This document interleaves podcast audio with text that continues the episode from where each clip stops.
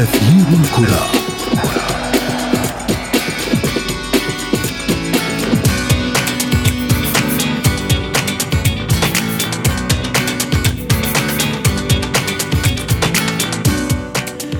ليست بالمنافسة وحدها تكتمل الصورة في الأمم الأوروبية بل بالأحداث المثيرة ودروس الإنسانية والحكمة في التصرف أثناء المواقف الصعبة. المنتخبات الكبرى كشرت عن أنيابها لتقدم نفسها في قائمة المرشحين للين اللقب وأخرى تستجمع قواها لمقارعة الكبار وعينها على بطاقة التأهل الثانية. وفي غضون ذلك يخطف نجوم الدنمارك الأنظار في دقائق من الحزن والقلق. كادت أن تكون الأخيرة لرفيقهم المغمي عليه في الأرض. ونحن في أثير الكرة ندخل في التفاصيل بالنقد والتحليل معي أنا صبري الحماوي والبداية بأبرز العناوين. انتصاران ثمينان لإنجلترا وهولندا والعالم يترقب لقاء ألمانيا بفرنسا. الاتحاد الدنماركي يؤكد استقرار حالة إريكسن وخبراء يتوقعون نهاية مسيرته الاحترافية. في فقرة ما لا تعرفونه عن كرة القدم نكشف لكم الإصابة الخطيرة التي تعرض لها مؤسس الأمم الأوروبية حين كان يمارس التحكيم.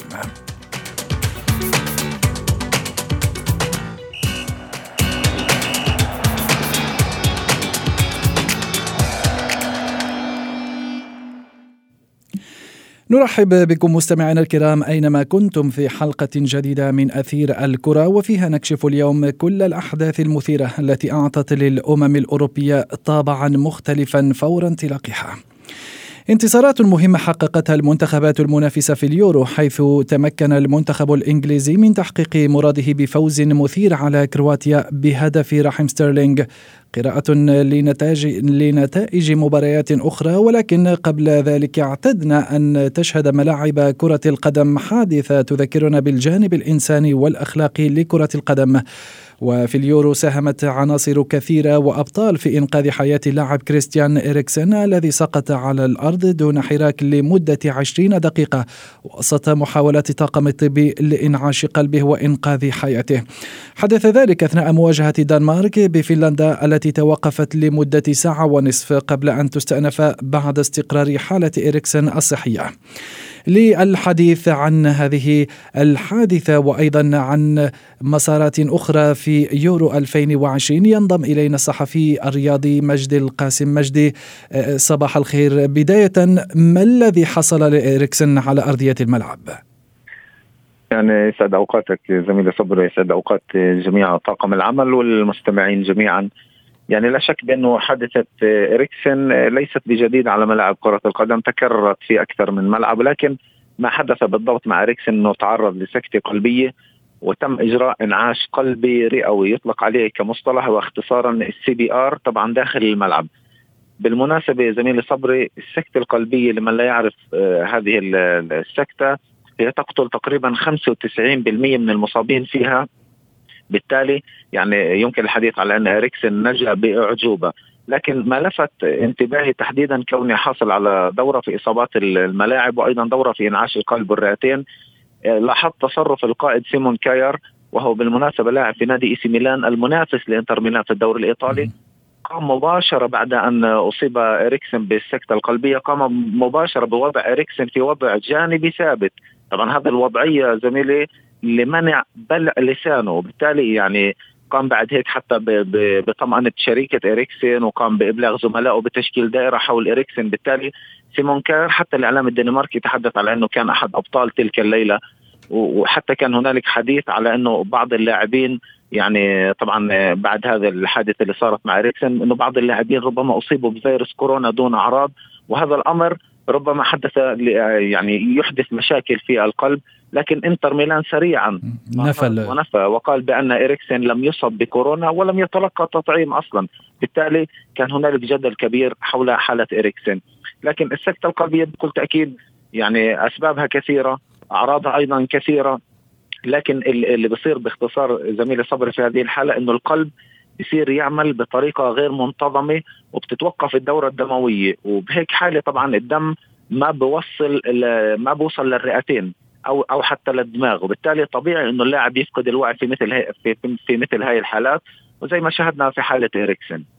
مجدي قبل مباريات اليورو بمدة كان هناك تصريح للاعب مانشستر سيتي الألماني إليكاي جوندوغان حينما خرج في قلب العاصفة وطالب بالتفكير في اللاعبين وقبل انطلاق كوبا أمريكا أيضا كان كان كانت هناك صيحة لكاسيميرو حينما هدد بعدم اللعب في هذه الظروف الاستثنائية وباء كورونا والظروف في البرازيل والعديد من اللاعبين يحيلون أو يتكلمون عن نوع من الإجهاد يصيب اللاعبين خاصة إذا عرفنا أن إريكسن ربما محظوظ لأنه لعب فقط مع إنتر الموسم الحالي 34 مباراة لكن هناك لاعبون لعبوا 50 أو 60 مباراة وأمامهم مشاركة قوية في اليورو هل الإجهاد له سبب في هذا الأمر؟ أتفق معك تماما. الاجهاد بكل تأكيد هو حتى هذا الأمر ما تحدث عنه الاتحاد الدولي للاعبين المحترفين اللي حذر من عدم وضع صحة اللاعبين في الاعتبار سواء بالنسبة للأندية أو بالنسبة للمنتخبات الوطنية، لا شك زميلي صبري بأنه الإرهاق البدني وأيضا الذهني ليس الإرهاق البدني وحده. الإرهاق الذهني هو يعني لسه تأثيره أكبر من العامل من الإرهاق أو العامل البدني. طبعا البطولات الأوروبية جراء جائحة كورونا اضطروا المنظمين البطولات الأوروبية على تكثيف جدول المباريات لإنهاء الموسم في الوقت المناسب من أجل إطلاق البطولة القارية في أوروبا اللي هي بطولة اليورو وأيضا بطولة كوبا أمريكا. بالتالي هذا كان له دور كبير إرهاق بدني وأيضا ذهني على اللاعبين وحتى بعض اللاعبين في الدوري الإنجليزي تعرضوا كثير من اللاعبين تعرضوا للاصابات وخرج حتى أيامها فرانك لامبرد وقال بأنه جدول المسابقات مزدحم وبالتالي يعني الإصابات هي جراء جدول المسابقات المزدحم.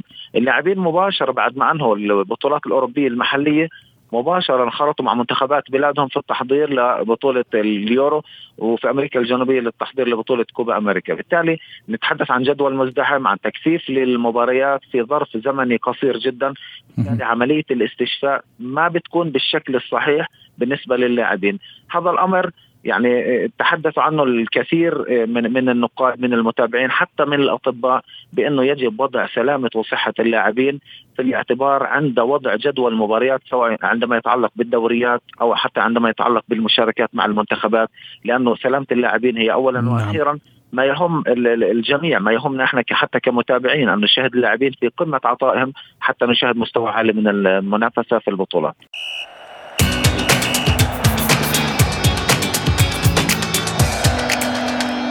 مستمرون معكم مستمعينا الكرام في أثير الكرة ونعود إلى أجواء فعاليات أمم أوروبا. هذه البطولة التي تقام في 11 مدينة أوروبية. من جديد نرحب بضيفنا مجد القاسم وأيضا ينضم إلينا الآن الصحفي الرياضي وسام الذهبي. وسام كنا نتحدث عن الحادثة التي سيطرت على ملاعب اليورو والتي كادت أن تودي بحياة لاعب الدنمارك كريستيان إريكسن برأيك. كيف تعامل العالم العالم الكروي مع الحادثة. مرحبا بك زميلي صبري. طبعا كان هناك تضامن كبير مع هذه الحالة الإنسانية التي أنست الجميع ولو للحظة الجانب التنافسي والجانب الرياضي والكل. آه، طبعا اتحد من أجل آه، أن يشاهد إريكسون يقف على قدميه من جديد. حالة إنسانية. أعطتنا دروسا كثيرة. أولها بأن الجانب الصحي يسمو فوق أي جانب آخر وبأن الأطقم الطبية المتواجدة في أرضية الملاعب هي آه، لديها أهمية كبيرة أهمية قصوى في أي ممارسة رياضية وليس فقط في كرة القدم. شاهدنا كيف أن الأطقم الطبية تدخلت بسرعة كبيرة ويرجع لها فضل في إنقاذ حياة إريكسون. كان هناك تعامل احترافي تعامل آه، رائع مع هذه الحالة. وطبعا شاهدنا في نهاية المطاف بأن النتيجة كانت طيبة وتم إنقاذ آه، اللاعب آه، إريكسون. ربما لو كان الحادث قد وقع في ملاعب أخرى غير ملاعب أوروبا ربما قد كانت تكون الحالة أسوأ. لكن لحسن حظ إريكسون أن هذه الحالة وجدت طبعا جهودا متضافرة وجدت اطقم طبية تدخلت في الوقت المناسب لإنقاذ حياته. طبعا هناك دروس أخرى يمكن أن نستخلصها وهي الاهتمام أيضا باللاعب بالجانب الصحي للاعب. كيف حدث هذا للاعب يمارس في اعلى المستويات ما هي الأسباب؟ لحد الآن لم يتم الكشف عن ذلك. لكن ننتظر طبعا التحاليل وننتظر الخلاصات لنعرف كيف يمكن التعامل مع هذه الحالات في المستقبل وكيف يمكن تفاديها قبل حدوثها. نعم وسام الآن سأتوجه إلى أه، مجدي نهاية الحادثة كانت جيدة و أه، لكن هل كانت كذلك بالنسبة للمنتخب الدنماركي؟ نعلم أنه انهزم بهدف وهل أثر هذا الأمر على حظوظه؟ وكيف سيعود للمنافسة في قادم المباريات؟ يعني لا شك بأن النهاية لم تكن طيبة خاصة وتحدثنا عن الجانب النفسي. فاللاعبين المنتخب الدنماركي دخلوا في حالة نفسية طبعا الكل يعلم بها يدركون قيمة أن يتعرض زميلهم في الفريق لسكتة قلبية ويقع مغشيا عليه ويتم نقله للمستشفى. بالتالي الحالة النفسية للاعبين كانت صعبة وصعبة جدا. لكن حتى يعني زميلي صبري حتى مايكل لاودروب حتى بيتر شمايكل والعديد من الرياضيين انتقدوا قرار استئناف المباراة. وكانت هنالك يعني الكل استغرب. حتى كانت هنالك موافقة من المنتخب الدنماركي على استئناف المباراة بعد تقريبا يعني ساعتين من من توقفها من ساعة لساعتين لتوقفها. بالتالي إحنا بنتحدث عن قرار غريب جدا. كان إنه استئناف المباراة بعد ساعتين خاصة نتحدث عن حدث يعني عظيم حدث كبير كاد أن يودي بحياة لاعب زميلهم في الفريق. بالتالي آه، أعتقد بأنه هذا أثر على المنتخب الدنماركي عندما استأنف المباراة وبالتالي خسر هاي المباراة بنتيجة 1-0 وكانت يعني مباراة في غاية الأهمية بالنسبة للمنتخب الدنماركي انه يفتتح البطولة بخسارة وأيضا خسارة خسارة سواء على مستوى النتيجة أو حتى خسارة لاعب كبير وقيمة ثابتة في تشكيلة المنتخب الدنماركي. فهي خسارة مزدوجة بالنسبة للمنتخب الدنماركي. آه، هذا الموضوع آه، موضوع اللاعبين وصحتهم وتأثير بعض الأحداث عليهم ناقشناه كثيرا في أثير الكرة وبالتاكيد سنعود إليه في قادم المواعيد. لننتقل الآن إلى مجريات وأحداث اليورو في الأيام الماضية. المنتخب الإنجليزي والهولندي يحققان انطلاقه ناجحه ولكن بالتأكيد هناك تساؤلات حول الأداء. وسام هل ما زال المنتخب الإنجليزي قادر على تقديم المزيد؟ نعم شاهدنا المنتخب الإنجليزي حقق الأهم وهو الانتصار وربما هي المرة الأولى للمنتخب الإنجليزي الذي يفوز في التي يفوز فيها في مباراته الافتتاحية في بطولة اليورو وهذا هو الأهم. لكن بالعودة إلى مجريات المباراة ربما المنتخب الإنجليزي لم يظهر بذلك الوجه المخيف. نعلم بأن الجميع يرشحه للذهاب أيضا في هذه المسابقة. يتوفر على نجوم كبار يمارسون في الدوري الإنجليزي الممتاز يتقدمهم هاري كين. الذي كان خيبة أمل في المباراة الأولى إضافة إلى لاعبين آخرين نجوم كبار في هذا المنتخب بينهم أيضا رحيم ستيرلينج مسجل الهدف فيل فودين نجم مانشستر سيتي اللاعب الشاب إلى غيره من الأسماء. لكن في نهاية المطاف شاهدنا منتخبا يجد صعوبات في الوصول إلى المرمى. لكن لا ننسى بأن المنتخب الإنجليزي واجه منتخبا قويا واجه وصيف بطل العالم منتخب كرواتيا بقيادة لوكا مودريتش نجم ريال مدريد آه، المنتخب الذي بدوره خيب الأمال بهذه الهزيمة. على أي حال الأهم تم تحقيقه آه، في المباراة الأولى بالنسبة للمنتخب الإنجليزي في انتظار المباريات القادمة التي ستكون صعبة من دون شك بالنسبة للمنتخب الإنجليزي الذي سيواجه أيضا اسكتلندا وتشيك. لكن ننتظر تحسنا لأداء آه، أشبال المدرب ساوث جيت إن كانوا يريدون الذهاب بعيدا في هذه المسابقة. أه، مجدي ما قدمه المنتخب الإيطالي في أه، مباراة الافتتاح نال إعجاب الكثيرين.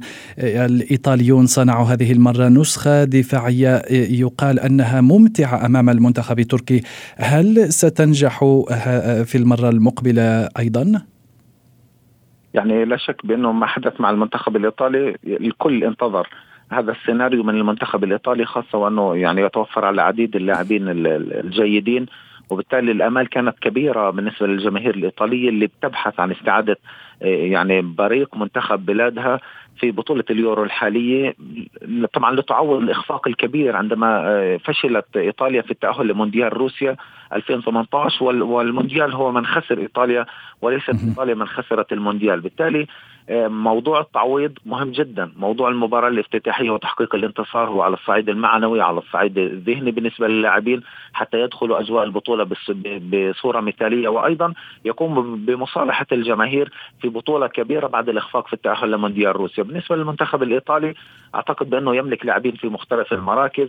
من حراسة المرمى إلى خط الهجوم ولاعبين بامكان بإمكانهم تقديم مستوى طيب في هذه البطولة وأن يكونوا ند للكثير من المنتخبات. أعتقد بأن مجموعة المنتخب الإيطالي يعني لن تكون بتلك الصعوبة عندما نتحدث عن منتخبات مثل ويلز سويسرا وتركيا أعتقد بأن المنتخب الإيطالي سيمر من دور المجموعات بكل سهولة لكن الحديث عن الأدوار الإقصائية بعد ذلك هذا الأمر الذي سننتظره كثيرا من المنتخب الإيطالي خاصة وأن دور المجموعات يختلف تماما عن الأدوار الإقصائية التي تلعب على جزئيات بسيطة وإمكانية التعويض فيها ستكون صعبة ومختلفة عن دور المجموعات.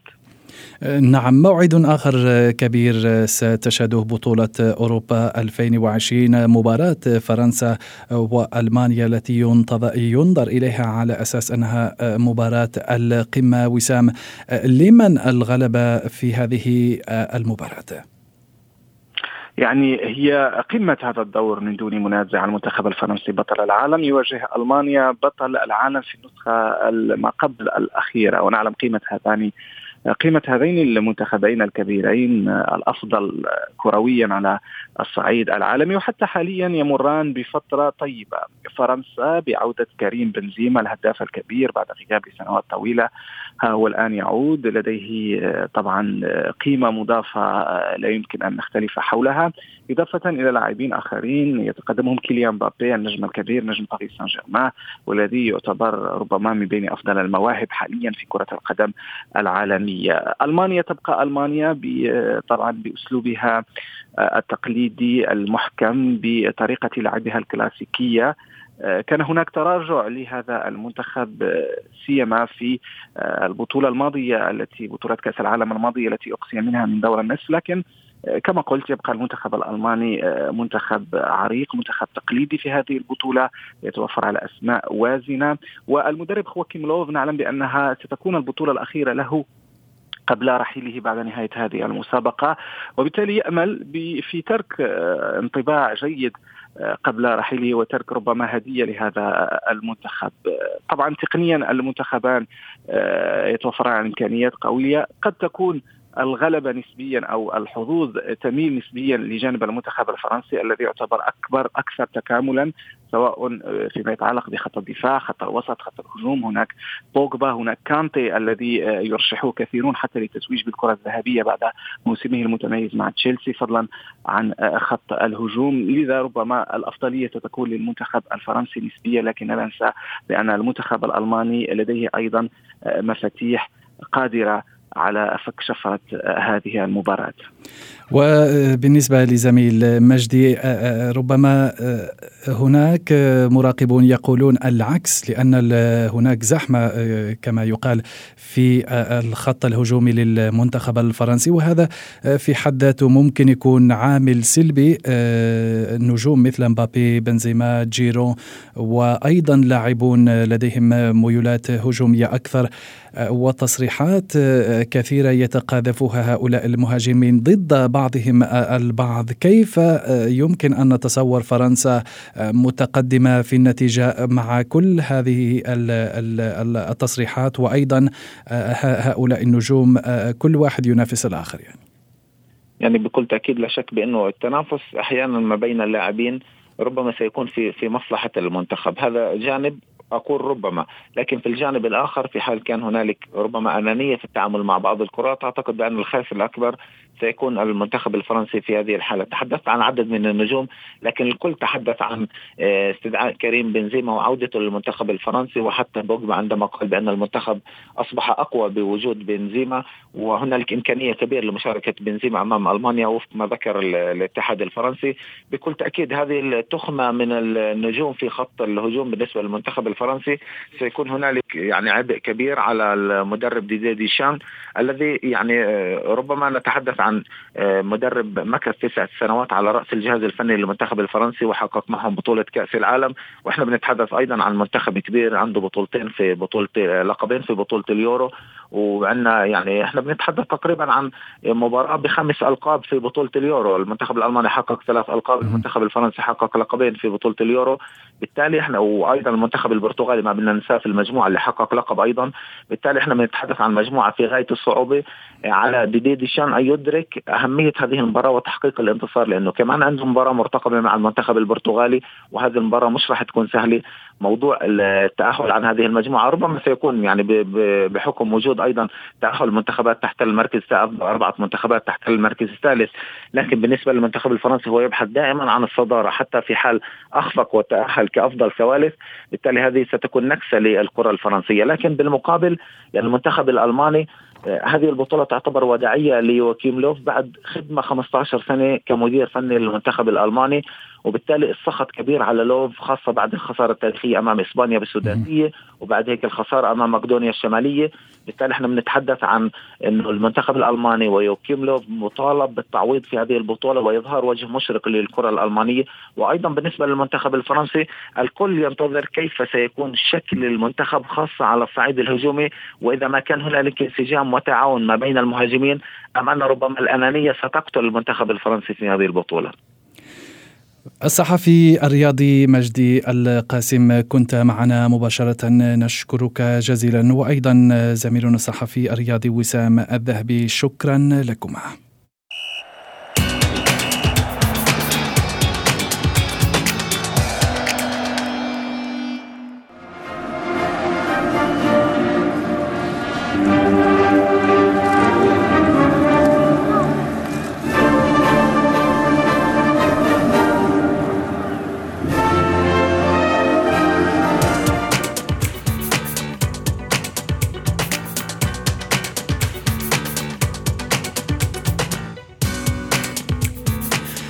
في فقرة ما لا تعرفونه عن كرة القدم نكشف لكم إحدى أغرب الإصابات التي تعرض لها, لها أحد أثناء المباريات وهذه المرة بطل الحادثة هو الحكم.